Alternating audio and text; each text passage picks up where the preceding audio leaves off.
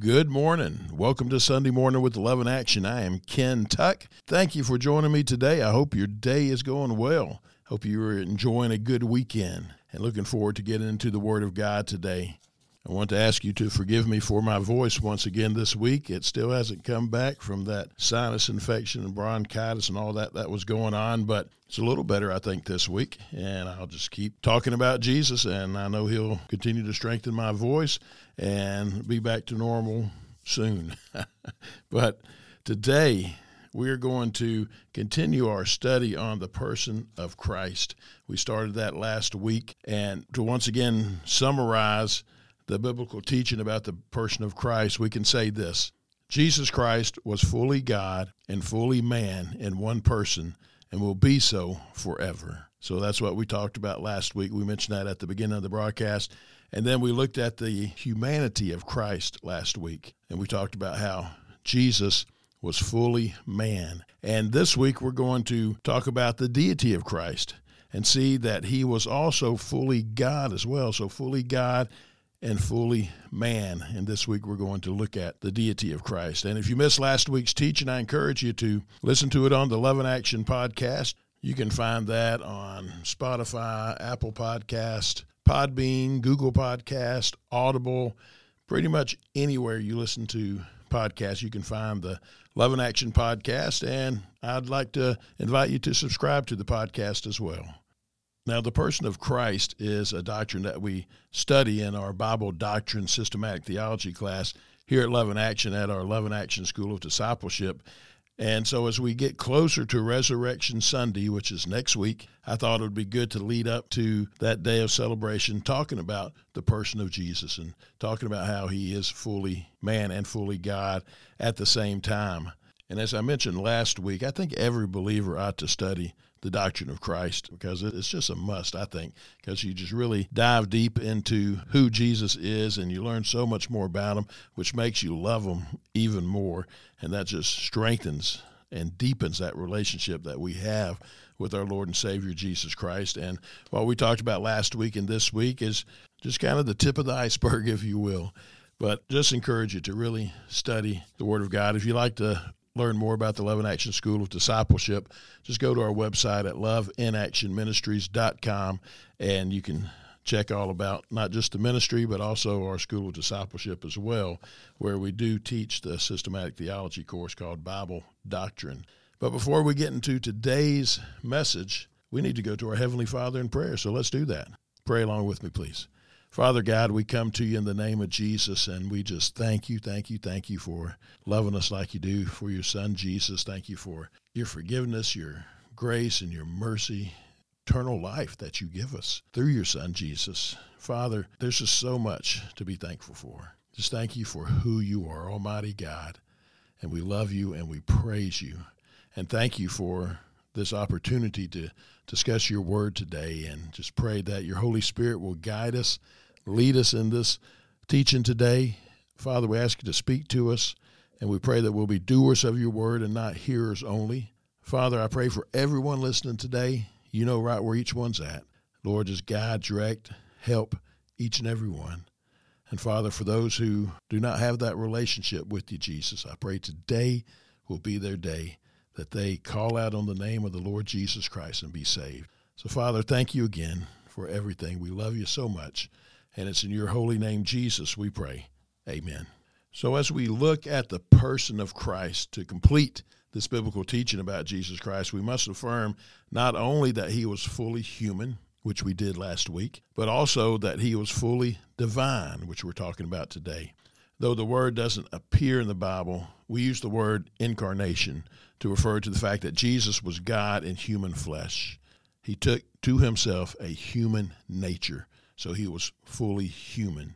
The scriptural proof for the deity of Jesus is very extensive, and we'll just, again, like I said, we'll hit the tip of the iceberg uh, today as we study this, but it's very ex- extensive in the New Testament that shows the full deity of Jesus Christ.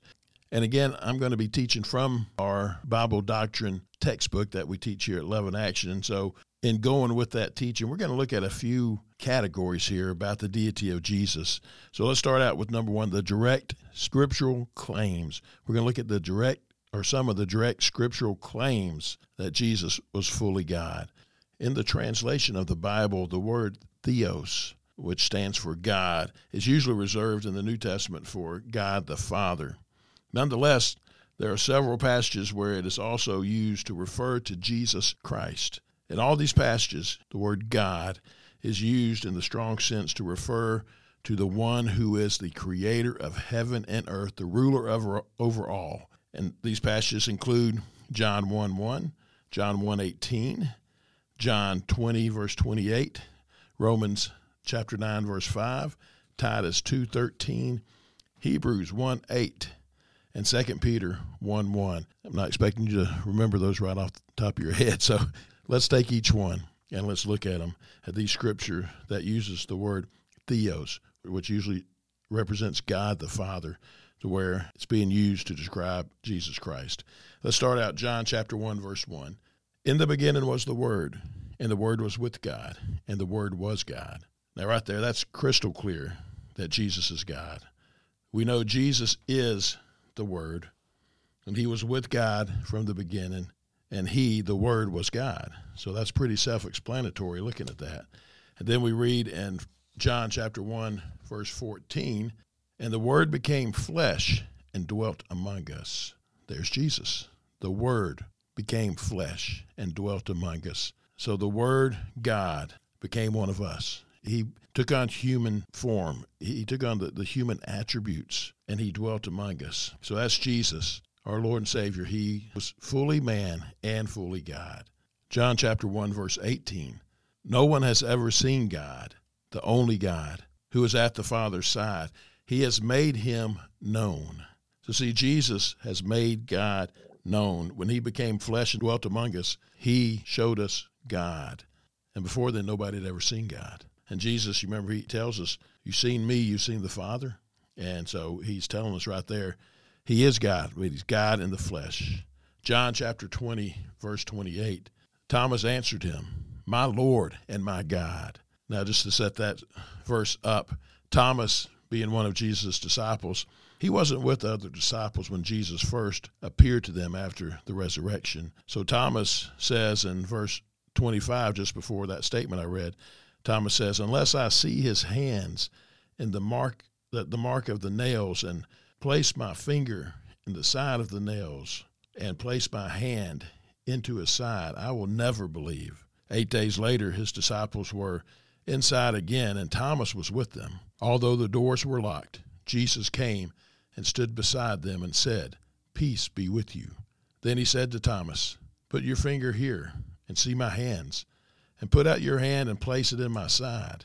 Do not disbelieve, but believe. Thomas answered him, My Lord and my God. Jesus said to him, You believe because you have seen. Blessed are those who have not seen and yet believed. So there was Thomas. He said, I'm not going to believe. That's where he gets the doubting Thomas from, right? I'm not going to believe unless I can put my finger in the holes where the nails were and in the in my hands in the side. But he saw Jesus and he he just exclaimed, "My Lord and my God." He knew he was looking at God right there in Jesus Christ. And he made that statement. And he believed, didn't he? but I love what Jesus says greater those who have not seen and yet believe. That's you and me. We haven't seen Jesus face to face like they did, but we believe. And so Jesus says, Blessed are those who haven't seen and yet believe. Romans chapter 9, verse 5. To them belong the patriarchs, and from their race, according to the flesh, is the Christ, who is God over all blessed forever. Amen. The Apostle Paul calls Jesus God, and he says he, the God who is over all. That's, that's who Paul is talking about. In Romans 9, Paul is talking about the Jews and the blessings Paul assigned to believers in Jesus belong to Israel, according to the Old Testament. By recognizing Christ as God, Paul makes the point even more emphatically that God Himself came to humanity through Israel. Well, we know Paul, he was a Pharisee of Pharisees, that he said. He knew the Old Testament as well as anybody. And then when he had that encounter with Jesus, everything changed. and he would always look at the Old Testament and see how it pointed to Jesus, the Messiah. And he knew Jesus was the Messiah. The Word of God says, as was his custom, always teaching in the temples. And that's what he would do. He would take the Old Testament and show how it's the prophecies there are talking about Jesus. And so he, he makes that statement here in, in Romans 9 5 as well. In Titus chapter 2, verse 13, we read, Waiting for our blessed hope the appearing of the glory of our great God and Savior Jesus Christ. In Judaism, the ultimate revelation or appearing of God would signal the end of the present age and the beginning of a new one. The diaspora Judaism community at that time would call God the great God and saw him as Savior. So here, Paul applies the divine title to Jesus. Hebrews chapter 1, verse 8. But of the Son, he says, your throne, O God, is forever and ever. The scepter of uprightness is the scepter of your kingdom.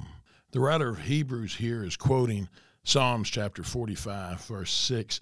And to get a better understanding of what the writer's talking about here, let's look at Hebrews chapter 1 and read verses 1 through 12. Long ago, at many times and in many ways, God spoke to our fathers by the prophets. But in the last days he has spoken to us by his Son, whom he appointed the heir of all things, through whom also he created the world. He is the radiance of the glory of God and the exact imprint of his nature, and he upholds the universe by the word of his power.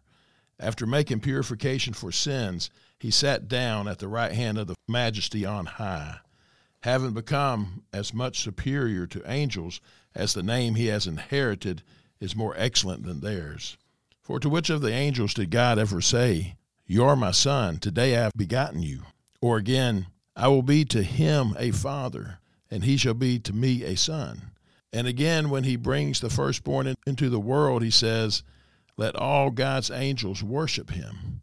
Of the angels, he says, He makes his angels winds and his ministers a flame of fire. But of the Son, he says, Your throne, O God, is forever and ever. The scepter of uprightness is the scepter of your kingdom. You have loved righteousness and hated wickedness. Therefore, God, your God, has appointed you with the oil of gladness beyond your companions. And you, Lord, laid the foundation of the earth in the beginning, and the heavens are the work of your hands. They will perish, but you remain they will all wear out like a garment. Like a robe, you will roll them up. Like a garment, they will be changed. But you are the same, and your years have no end. So that's where the writer of Hebrews was quoting out of Psalms and showing how the Son of God, Jesus, is God. And that's just such a powerful, powerful piece of scripture there. And we could spend a whole program just on those 12 verses, but we won't today. But I encourage you to go back and read those 12 verses out of Hebrews uh, chapter 1, verses. We'll just read it's, it's just 14 verses in the whole chapter. So just read the whole chapter and just let that sink in because Jesus is fully God. And that scripture right there shows that such a powerful, powerful way. Let's go on now to 2 Peter chapter 1, verse 1, where we read Simon Peter, a servant and apostle of Jesus Christ, to those who have obtained a faith of equal standing with ours by the righteousness of our God and Savior, Jesus Christ. See right there, Peter calls Jesus God. So it's clear that we have at least seven passages in the New Testament that explicitly refer to Jesus as God. And so we can look at those seven passages, we can study those seven passages, and what we determine is that's what it says Jesus is God. So we see that in these scriptures that Jesus is fully God, fully man and he's fully God. One Old Testament example of the name God applied to Christ is seen in a familiar messianic passage from Isaiah chapter 9, verse 6, where we read, For to us a child is born, to us a son is given, and the government shall be upon his shoulder, and his name shall be called Wonderful Counselor, Mighty God. That's a popular verse during Christmas time, isn't it? But we see there that the Son of God is God, God in the flesh. And God even says that through the prophet Isaiah. Another important translation to look at is the Greek word kyrios, which means Lord. and we see it being used for Jesus. Sometimes the, the word Lord or Kyrios is used simply as a polite address to a superior or to something equivalent to sir in our day. Sometimes it can simply mean master of a servant or a slave. Yet the same word is also used in the Septuagint, which is the Greek translation of the Old Testament, which was commonly used at the time of Jesus. And it used it as a translation for the Hebrew Yahweh, or as it's frequently translated, the Lord or Jehovah. The word Kyrios is used to translate the name Lord 6,814 times in the Greek Old Testament. Therefore, any Greek speaking reader at the time of the New Testament who had any knowledge at all of the Greek Old Testament would have recognized that. In context where it was appropriate, the word Lord was the name of the one who was the creator and sustainer of heaven and earth, the omnipotent God. There are many other instances in the New Testament where the word Lord is used for Christ in what can only be understood as this strong Old Testament sense of the word the Lord, who is Yahweh or God Himself. Let's look at Luke chapter 2, verse 11, where the angels told the shepherds of Bethlehem, For unto you is born this day in the city of David a Savior who is Christ the Lord. Though these words are familiar to us, right? They're very familiar to us because of uh, frequent reading them during Christmas time for us. But we need to realize how surprising it would have been for the first century Jew to hear someone who was the Messiah was also the Lord, that is, the Lord God Himself. We have to remember the context of Scripture and the audience. And those shepherds, they're not like you and me. They hadn't heard the Christmas story over and over. They were the first ones to hear it. So when that was announced to them, you have to under, we all have to understand the surprise that would have come upon that first those first century Jews when they heard that. Another example is in Matthew chapter 3 verse 3 where Matthew writes that John the Baptist is the one who cries out in the wilderness, "Prepare the way of the Lord, make his path straight." Quoting Isaiah chapter 40 verse 3 which speaks about the Lord God himself coming among his people. But the context applies this passage to John's role of preparing the way for Jesus to come. So the implication here is that when Jesus comes, the Lord Himself will come. So again, we see Jesus is fully God. Jesus also identifies himself as the sovereign Lord of the Old Testament when he asked the Pharisees in Matthew 22, verse 44, about Psalms 110, verse 1. The Lord said to my Lord, Sit at my right hand until I put your enemies under your feet.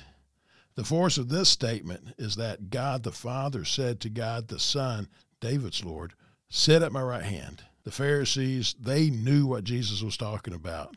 They knew he was identifying himself as one worthy of the Old Testament title, Kyrios, or Lord. Such usage is seen frequently in the epistles, where the word Lord is a common name to refer to Christ. Paul says in 1 Corinthians chapter 8, verse 6, Yet for us there is one God, the Father, from whom all things and for whom we exist, and one Lord, Jesus Christ, through whom are all things and through whom we exist. Now let's look at some strong claims to deity that Jesus made. Guess he did. He made some very strong claims to his deity. Jesus told his Jewish opponents that Abraham had seen his day, Jesus' day, and they challenged him by saying he wasn't yet 50 years old, and yet he claims to have seen Abraham. We read that in John chapter 8, verse 57. And Jesus makes this startling assertion in the next verse, verse 58. Jesus said to them, Truly, truly, I say to you, before Abraham was, I am. Now, Jesus combined two assertions here whose sequence seems to not make sense, doesn't it? Because he said, Before something in the past happened, Abraham was. Something in the present happened. I am. But the Jewish leaders knew what he was talking about. They recognized at once that he was not speaking in riddles or uttering nonsense. When Jesus said, I am, he was repeating the very words God used when he identified himself to Moses as, I am who I am. Remember in Exodus chapter 3, verse 14. Jesus was claiming for himself the title, I am. by which God designates himself as the eternal existing one, the God who is the source of his own existence and who has always been and always will be. Jesus was making that claim that that's who he is.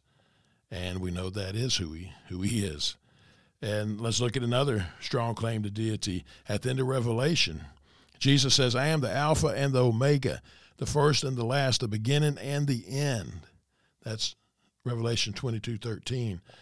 So when you combine this with the statement of God the Father in Revelation 8, which is, I am the Alpha and the Omega, so you combine those together, constitute a strong claim to equal deity with God the Father, sovereign over all of history and all of creation. Jesus is the beginning and the end.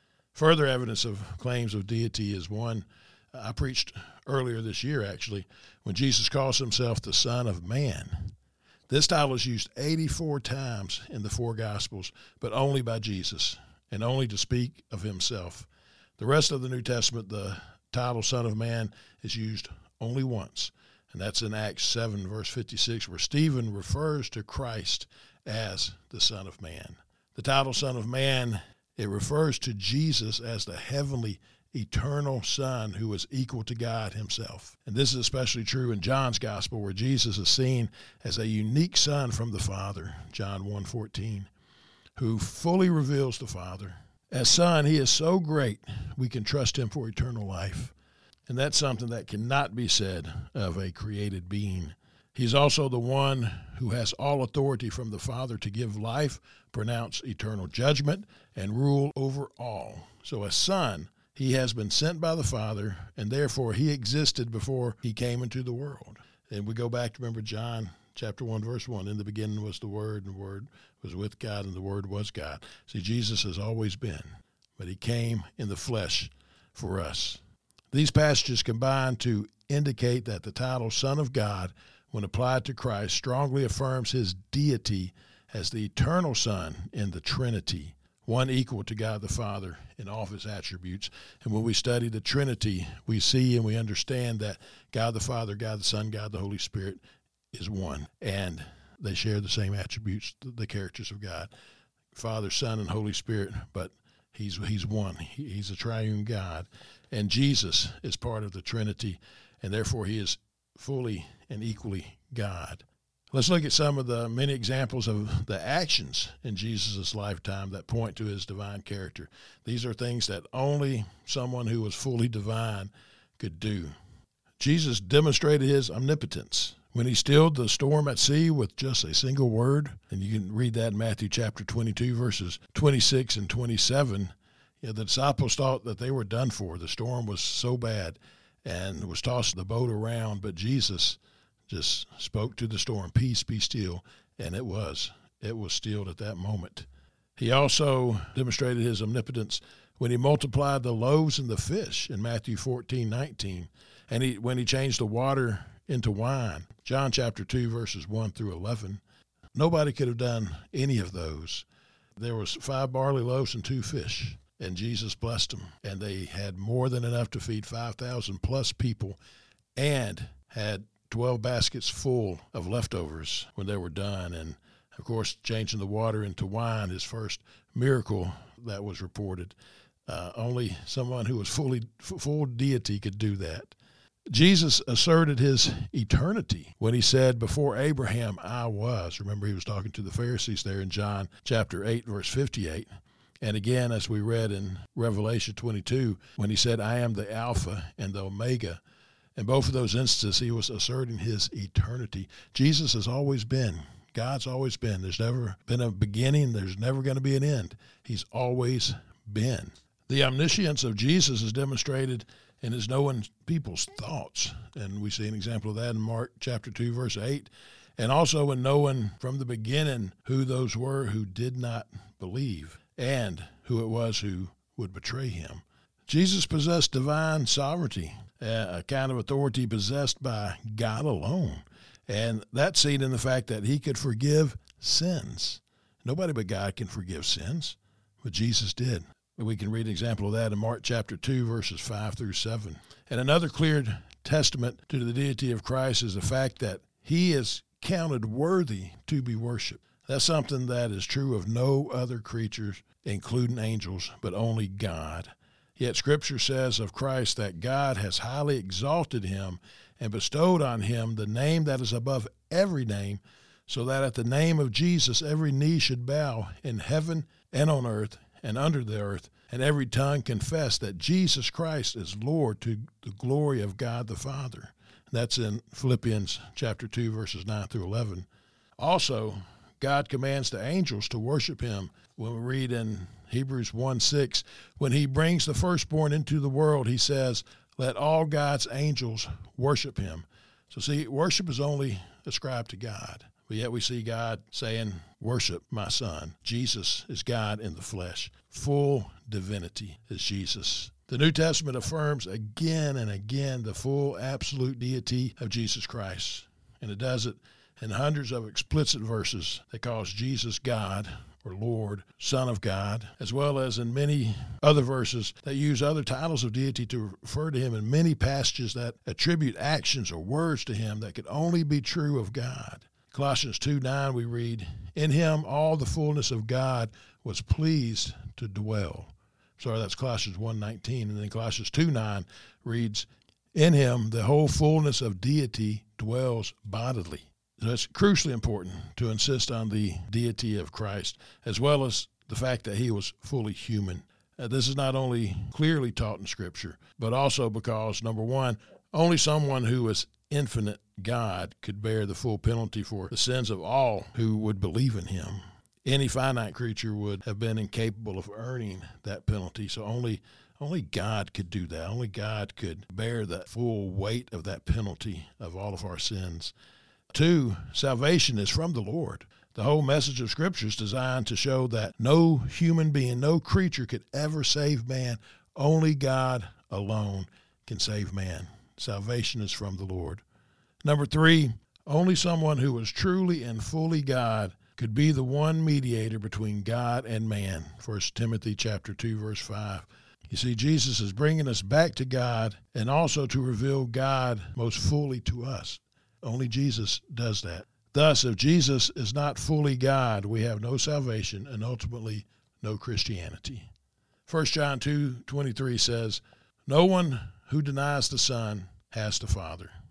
And John 2 John 9 says, "Everyone who goes on ahead and does not abide in the teachings of Christ does not have God. Whoever abides in the teaching has both the Father and the Son." So if we have Jesus, we have God.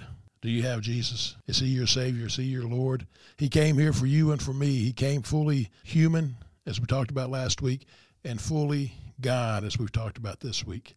Have you given your life to him? I want to encourage you this morning to do so. Call out on the name of Jesus and be saved. He died for your sins. He died for my sins. And then on the third day, he rose again. God raised Jesus back to life to give all who believe eternal life. And he wants you to have that eternal life. He wants you and me and everyone to come to him. And so I encourage you this morning pray, call out to Jesus, ask him to save you. Say, Jesus, forgive me for my sins. Cleanse me from all my unrighteousness. I believe you died on the cross for my sins. I believe you rose again on the third day to give all who believe eternal life. I believe, and I ask you to forgive me. And I confess, Jesus, that you're my Lord and you're my Savior, and I want to thank you for saving me. I love you, Lord. Fill me with your Spirit and help me to live for you every single day. Pray something like that. He'll come in, He'll save you, He'll forgive you, He'll give you eternal life. He'll give you life right here on earth. And if you made that decision today, I encourage you, let me know. You can call our Love in Action office at 334 494 4995, or you can email me at ken.tuck at loveinaction.ministries.com. I'd love to give you some next steps on what to do next in living this life for Jesus, the greatest life ever. Well, we're out of time. I thank you for joining me today. Well, I pray you have a great rest of the day and a wonderful week coming up. And remember that Jesus loves you so very much. And I pray the Lord bless you and keep you. May the Lord cause his face to shine upon you and be gracious unto you. May lift up his countenance upon you and give you peace.